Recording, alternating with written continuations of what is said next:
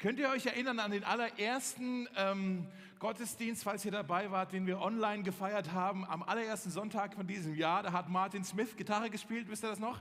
Und da hatten wir so einen Visionssonntag. Da habe ich äh, davon erzählt, was ist unsere Vision für dieses Jahr 20, was haben wir, 21, 2021.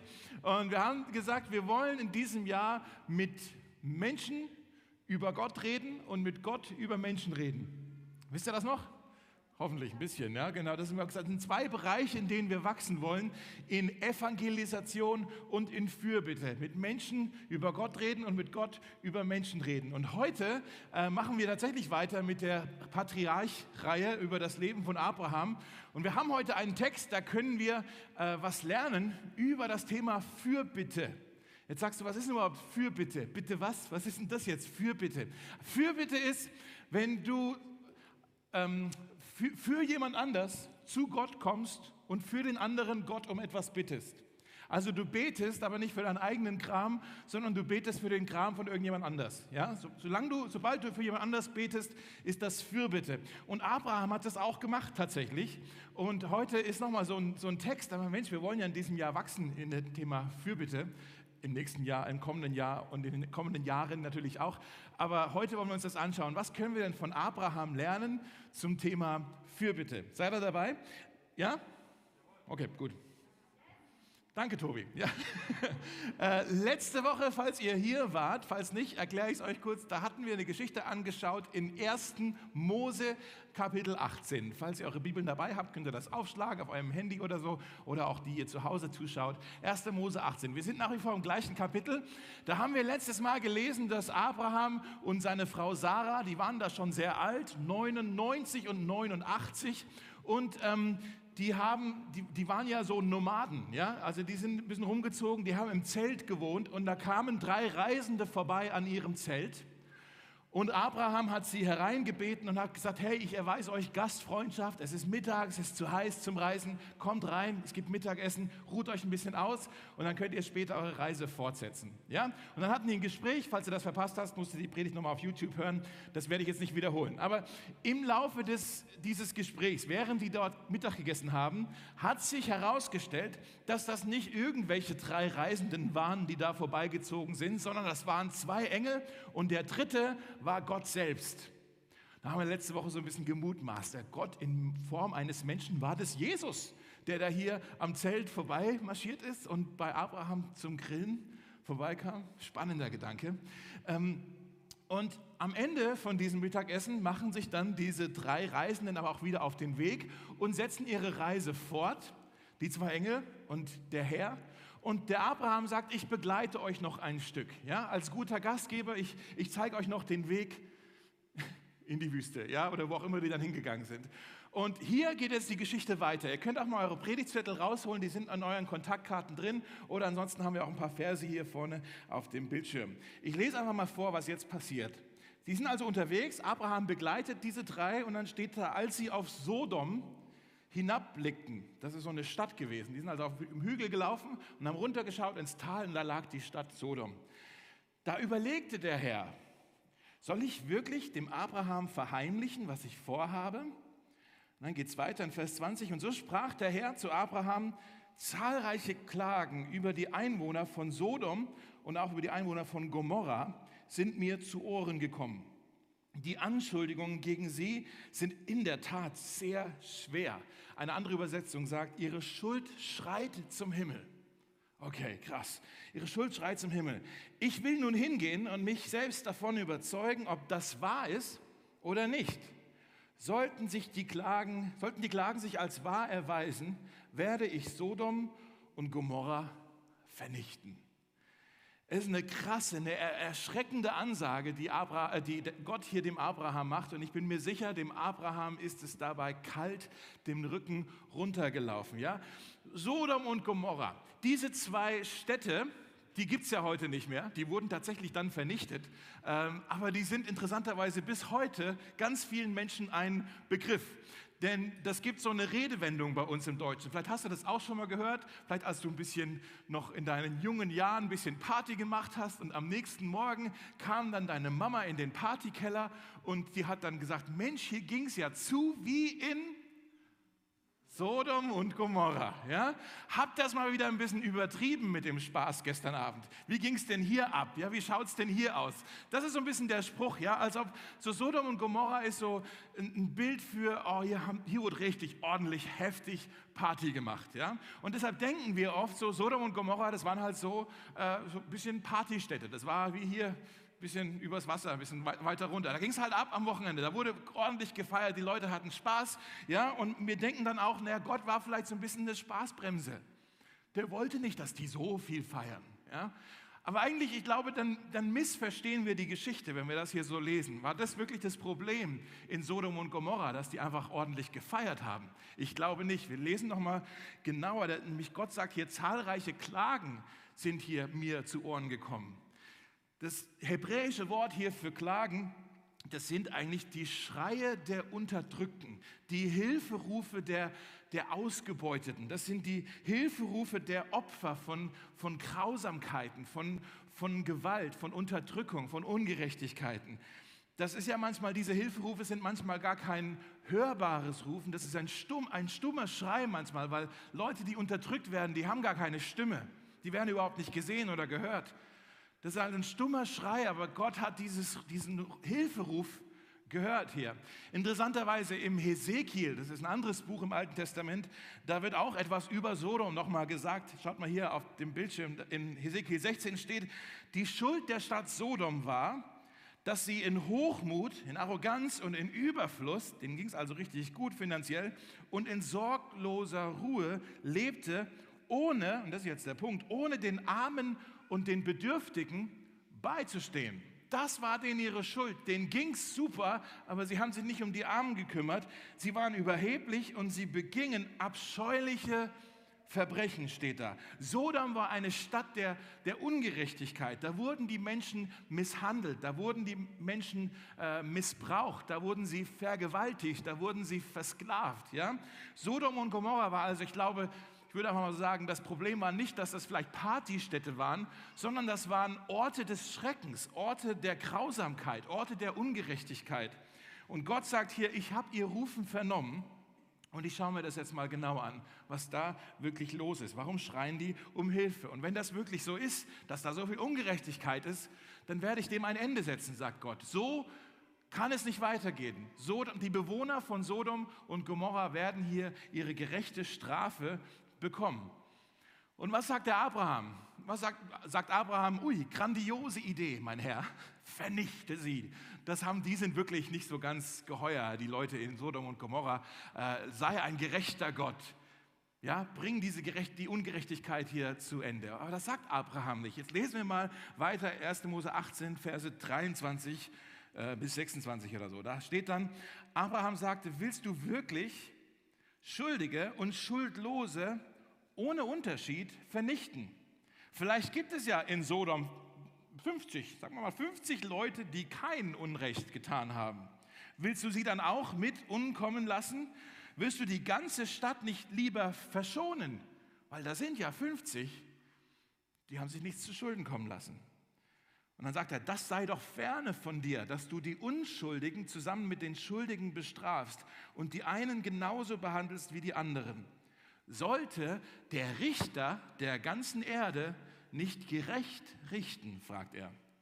Und dann sagt der Herr, wenn ich in Sodom 50 Unschuldige finde, will ich ihretwegen die ganze Stadt verschonen. Was macht der Abraham hier? Der schlüpft hier eigentlich, schlüpft er hier in die Rolle von, von einem Priester. Da gab es noch keinen Tempel und keine Priester, aber eigentlich war das die Rolle, in die er hier reinschlüpft. Nicht, weil er jetzt irgendwie sich ein Talar angezogen hat und ein paar Kerzen angezündet hat. Nein, die, die Priesterrolle, ein Priester im Alten Testament ist jemand, der zwischen Gott und den Menschen steht und so versucht zu vermitteln. Ja, ich habe einen Draht zu Gott, ich habe einen Draht zu den Menschen. Ich will hier irgendwie gucken, ob ich hier was vermitteln kann. Und ähm, das sind also Priester waren Vermittler, Fürsprecher, Fürbitter eigentlich. Dieses Gespräch hier, das geht ja noch ein bisschen weiter, ist eigentlich ein Fürbittegebet. Denn Abraham, er betet hier nicht für sich, sondern er betet hier und er bittet Gott um etwas, was er für andere Menschen tun kann. Fürbitte, ja? Und deshalb glaube ich, wir können hier von Abraham mindestens drei Dinge lernen zum Thema Fürbitte. Wollt ihr das auch lernen? Ist das nämlich sehr spannend? Ja, juhu. Also, hier ist das Erste. Ihr könnt euch das auch gerne mit aufschreiben. Das Erste, was wir lernen können, ist vielleicht ziemlich straightforward, aber Fürbitter sind befreundet mit Gott. Fürbitter sind befreundet mit Gott. Die haben eine Beziehung mit Gott. Die sind mit Gott unterwegs. Abraham war hier wortwörtlich mit Gott gemeinsam unterwegs, nachdem sie zusammen Mittag gegessen haben. Ja, die hatten eine Beziehung. Die waren befreundet miteinander. Und interessant ist auch, Gott lädt Abraham ja hier eigentlich in dieses Gespräch, in diese Auseinandersetzung ein. Ja, Gott überlegt sich vorher laut, hm, soll ich dem Abraham hier das verheimlichen? Wenn du eine Freundin hast, die kommt zu dir und die sagt, oh, ich weiß nicht, ob ich dir das sagen soll, aber wenn sie das ausspricht, dann will sie es dir eigentlich sagen. Ne? So. Äh, und dann sagst du natürlich auch so, ja, jetzt musst du es schon sagen. Ja, genau, jetzt kannst du es nicht für dich behalten. Na, so war Gott auch hier. Der hat ausgesprochen, hm, sollte ich dem Abraham das jetzt etwa verheimlichen, was ich hier vor... Ja, so stelle ich mir das bitte vor. Und, äh, und, äh, und er lädt dann, beziehungsweise er sagt, Mensch, Abraham und ich, wir sind ja Freunde. Ja, wir haben ja schon eine ganze Wegstrecke hinter uns gebracht und zwischen uns gibt es keine Geheimnisse. Deshalb will ich ihn jetzt in diesen Plan hier einweihen. Fürbitter sind Leute, die sind nah dran an Gottes Herz. Okay? Die, die kennen Gott, die kennen, die wissen, was er vorhat. Und nicht nur die wissen, was er vorhat, sondern die wissen auch, wie er ist. Fürbitter sind Leute, die wissen nicht nur, was er vorhat, sondern die wissen auch, wie Gott ist. Und das, ich finde das krass hier, was Abraham eigentlich fragt. Der sagt, hey Gott, willst du wirklich alle hier vernichten? Er sagt, so kenne ich dich doch gar nicht. Das passt doch überhaupt nicht zu dir. Du bist doch sonst immer so gerecht und so ein fairer Richter. Das fände ich jetzt ein bisschen unfair von dir, wenn du das machst. Er sagt, das sei ferne von dir, wenn du hier alle vernichtest. Das passt doch überhaupt nicht zu dir. Was macht der Abraham hier? Er appelliert an Gottes Charakter. Er sagt, Gott, du bist doch ein gerechter Gott. Du bist ein fairer Gott. Du bist ein barmherziger Gott. Du bist ein guter Gott. Und ich weiß, du bist ein unveränderlicher Gott. Du wirst doch dich hier nicht ändern. Du bist doch immer der gleiche. Das passt jetzt aber nicht zu dir, wenn du das machen würdest. Und ich glaube, Gott liebt es, wenn wir im Gebet und vor allem in der Fürbitte, wenn wir ihn dann daran erinnern, wer er ist. Nicht, weil Gott so vergesslich ist, sondern weil wir oft vergesslich sind und wir oft vergessen, wer Gott wirklich ist. Und deshalb können wir ihn, wenn wir für andere beten, können wir ihn daran erinnern. Wir können an seinen Charakter appellieren, dass wir sagen, Gott, du bist der Heiler. Du kannst sie jetzt hier gesund machen. So bist du, so ist dein Charakter. Du willst gesund machen. Deshalb bete ich jetzt dafür, basierend auf dem, wer du bist. Oder Gott, du bist der Versorger. Du kannst ihm jetzt helfen bei diesem Jobinterview, dass er jetzt äh, da vielleicht eine Zusage bekommt für, den, für diesen Job. Ja, du, du wirst ihn jetzt versorgen. Oder Gott, du bist der Tröster. Ihr ist der Freund weggelaufen oder jemand ist gestorben und sie hat ein gebrochenes Herz. Gott, du wirst sie jetzt trösten. Ich appelliere an deinen Charakter. Ich weiß, wie du bist, Gott. Ja, so dürfen wir mit Gott äh, reden. Gott, du bist der Befreier. Du kannst ihn jetzt aus dieser Sucht befreien. Gott, du bist Weisheit. Du kannst ihr jetzt helfen bei dieser Entscheidung. Ja? So wollen wir lernen, füreinander zu beten. Auch heute wieder nach, wenn wir nachher nochmal singen, da hinten in der Gebetsecke, herzliche Einladung. Äh, Fürbitter, also die kennen Gott, die sind befreundet mit Gott, die wissen, was er vorhat, die wissen, wie er ist. Okay?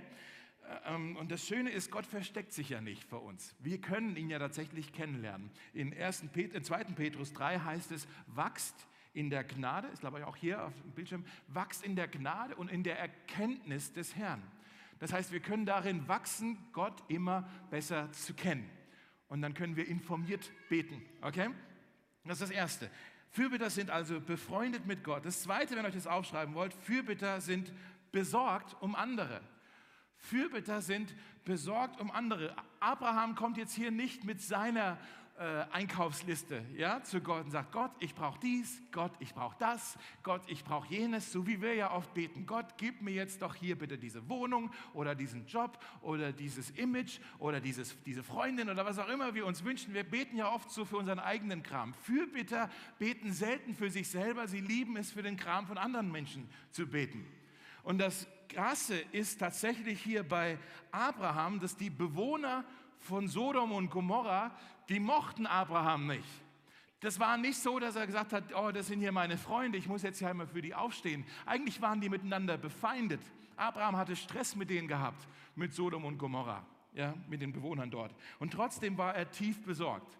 Vielleicht kennst du die Geschichte ein bisschen und du sagst jetzt, ja, ja, okay, aber ich weiß, der Neffe von Abraham, der Lot und seine Frau und seine Kinder und Schwiegersöhne und so, die wohnten ja alle in Sodom. Und deshalb der Abraham, der betet ja eigentlich nicht für die Stadt, sondern er betet ja eigentlich für Lot, für seine eigene Familie dort.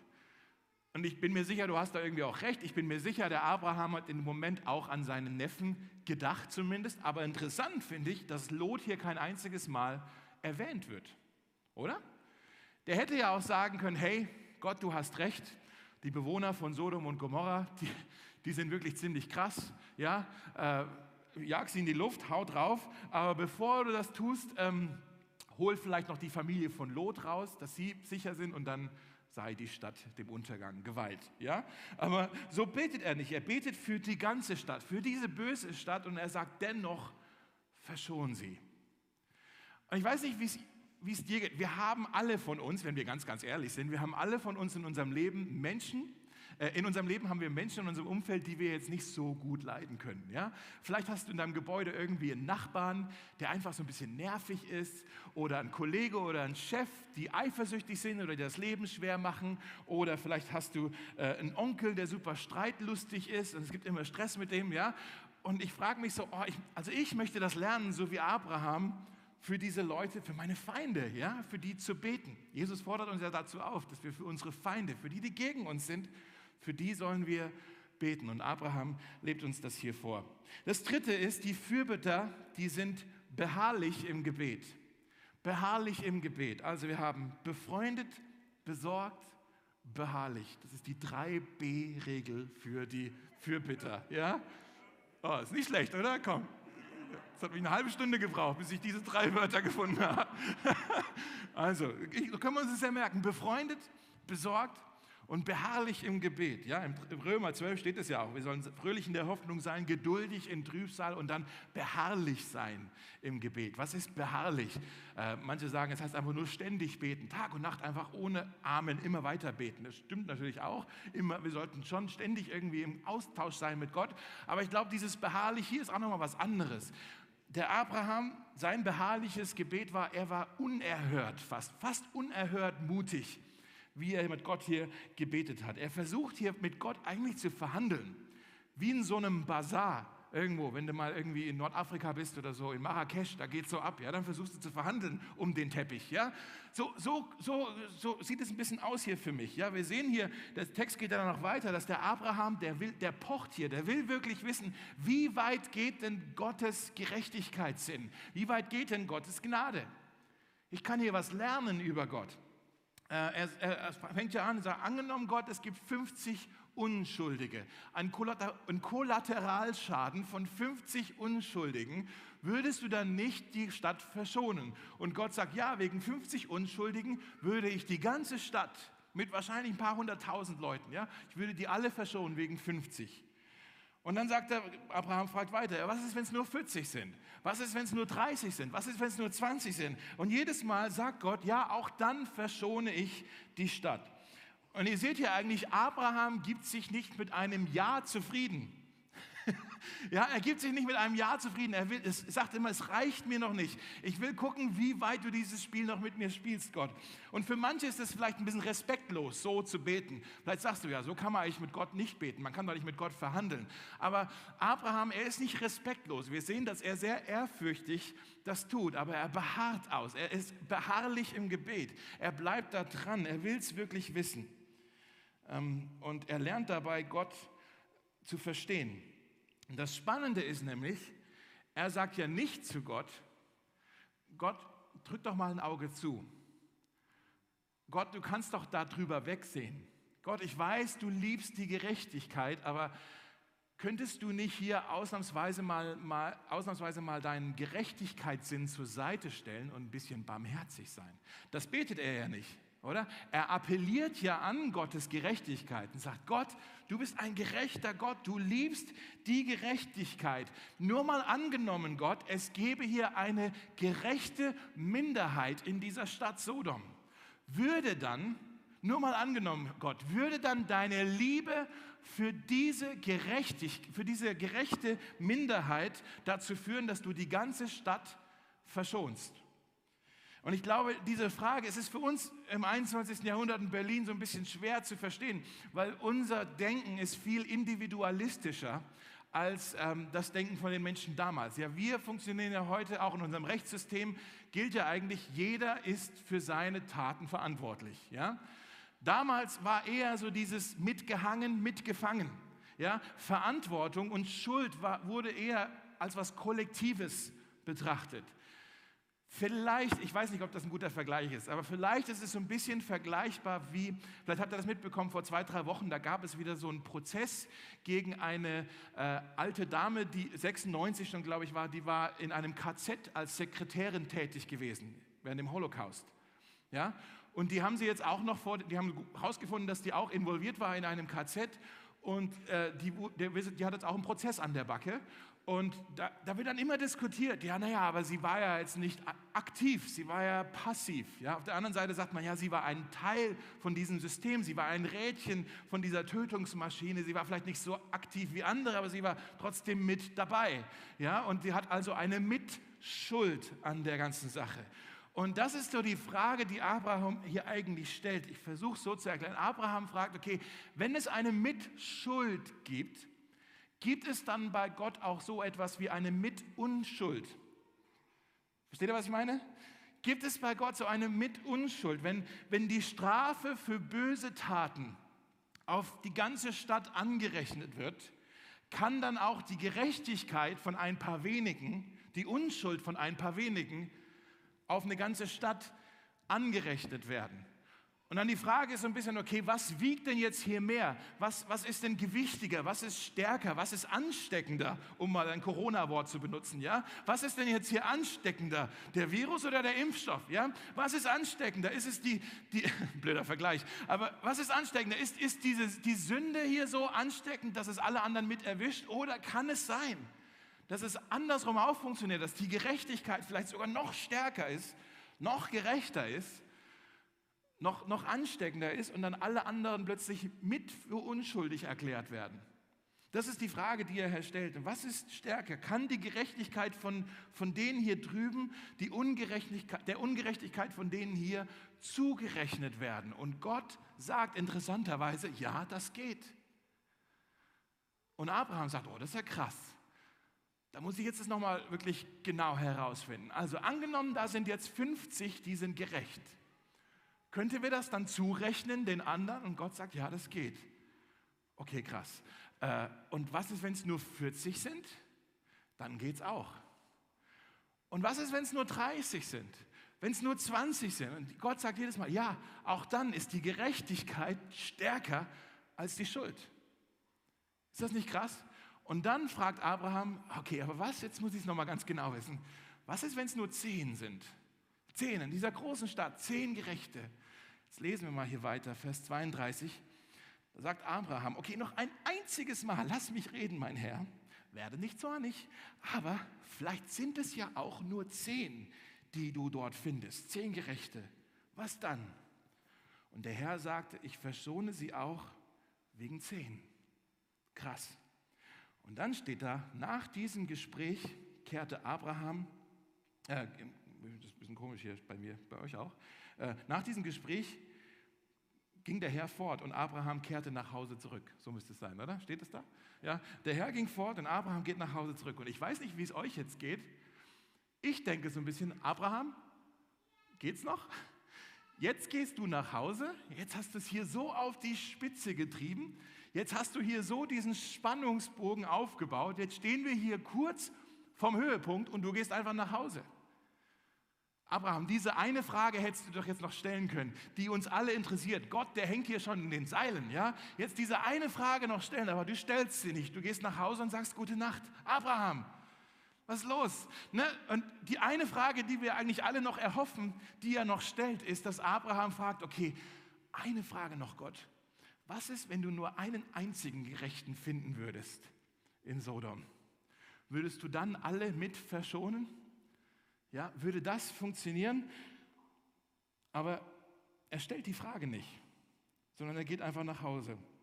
Da heißt es, er geht nach Hause zurück und, und Gott geht dann hin und er schaut sich die Städte an. Ihr könnt das mal selber zu Hause nachlesen, Kapitel 19. Das ist ein ziemlich krasses Kapitel, was da alles passiert. Äh, Kapitel 19, ja. Dann, äh, dann geht er dorthin und er findet nicht mal zehn gerechte Menschen in Sodom. Und beide Städte, Sodom und Gomorra, sind dann dem Untergang geweiht. Aber die Frage, die mich beschäftigt in diesem Text, ist, warum hat Abraham hier nicht zu Ende gefragt? Jetzt hat er es schon so weit geschafft. Warum hat er nicht noch die Frage gestellt, wäre die Gerechtigkeit von einem genug, damit alle für unschuldig erklärt werden? Vielleicht hat er sich ja nicht getraut.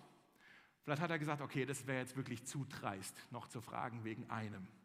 Oder vielleicht hat er auch gesagt, naja, zehn gerechte Menschen werden ja schon zu finden sein in dieser Stadt. Vielleicht hat er gedacht, er hat schon zu Ende verhandelt.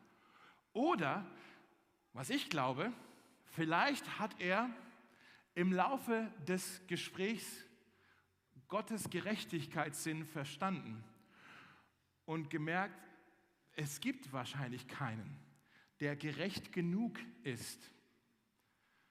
Gott wird nicht mal einen einzigen finden. Ich kann dieses Spiel hier weiterspielen, aber es gibt wahrscheinlich keinen in der Stadt. Mein Neffe, Lot, nee, ich kenne den doch, der ist auch nicht ganz sauber. Ja, auf den kann ich mich jetzt auch nicht verlassen. Es gibt wahrscheinlich keinen einzigen, der so gerecht ist, dass seine Gerechtigkeit stärker wäre als diese ganze massive Schuld von dieser grausamen Stadt. Und ich glaube, Abraham hat in seiner Fürbitte gemerkt, eigentlich ist dieses Spiel hier ausweglos. Beziehungsweise es gibt einen Ausweg, aber es gibt keinen, der diesen Weg gehen kann. Es gibt keinen, der vollkommen gerecht ist. Es gibt keinen, der vollkommen 100% schuldlos ist. Es gibt keinen, der alle Voraussetzungen erfüllt. Punkt, Punkt, Punkt. Jahrhunderte später kam einer, der ist diesen Weg dann gegangen. Jahrhunderte später kam einer, der war vollkommen gerecht, der war ohne Sünde, der war schuldlos, der war 100% Gerechtigkeit. Jesus kam und hat diese ganzen Voraussetzungen, die hier in Sodom keiner erfüllen konnte, Jesus kam und hat diese Voraussetzungen erfüllt. Und äh, seine Gerechtigkeit, die Gerechtigkeit von Jesus, die ist so stark, die ist so ansteckend, dass sie wirklich für alle Menschen reicht. Dass sie allen Menschen zugerechnet werden kann. Das ist das Evangelium, Leute dass seine Gerechtigkeit uns zugerechnet werden kann. Die Bibel sagt, äh, im 2. Korinther heißt es, den haben wir jetzt nicht hier, den Vers, da heißt es, Gott hat den, der von keiner Sünde wusste, für uns zur Sünde gemacht, damit wir durch ihn zu Gottes Gerechtigkeit werden.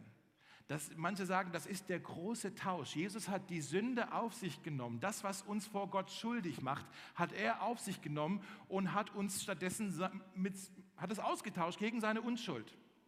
Und jetzt stehen wir da, gekleidet in der Gerechtigkeit von Christus, so als ob wir uns nie etwas zu Schulden lassen haben. Das ist der große Tausch, den hier Jesus, der wahre hohe Priester, für uns vermittelt hat. Ja, Abraham, wenn wir uns das nochmal anschauen, Abraham, er ist ja hier ein Fürbitter. Ja? Er betet hier für Menschen, die ihm eigentlich Böses wollten, die ihn vielleicht sogar, die, wenn die Möglichkeit hätten, hätten sie versucht, ihn umzubringen. Jesus hängt am Kreuz und er betet Fürbittegebete für die Menschen, die ihn tatsächlich ans Kreuz genagelt haben. Er sagt, Vater, Vergib ihnen. Er betet nicht für sich, er betet für die. Vergib ihnen, denn sie wissen gar nicht, was sie tun. Selbst am Kreuz, selbst der sterbende Christus ist ein Fürbitter.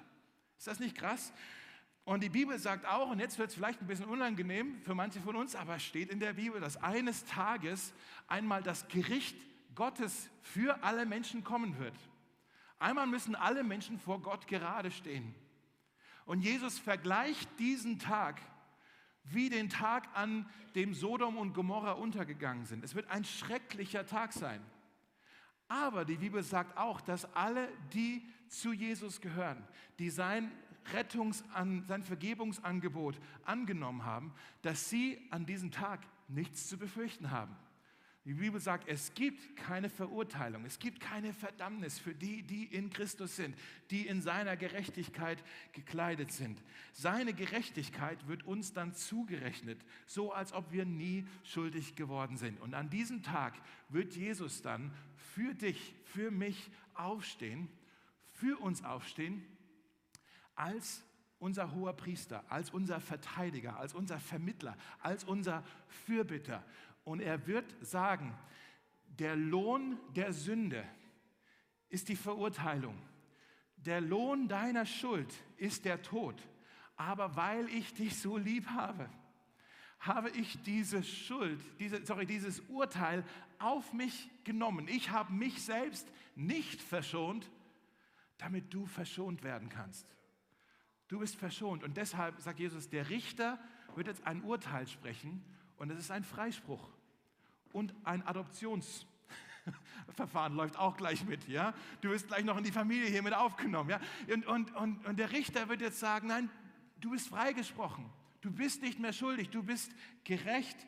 Der Richter spricht dich jetzt frei und Jesus sagt, das passiert jetzt, weil du zu mir gehörst. Wir müssen das kapieren, so ist es gerecht.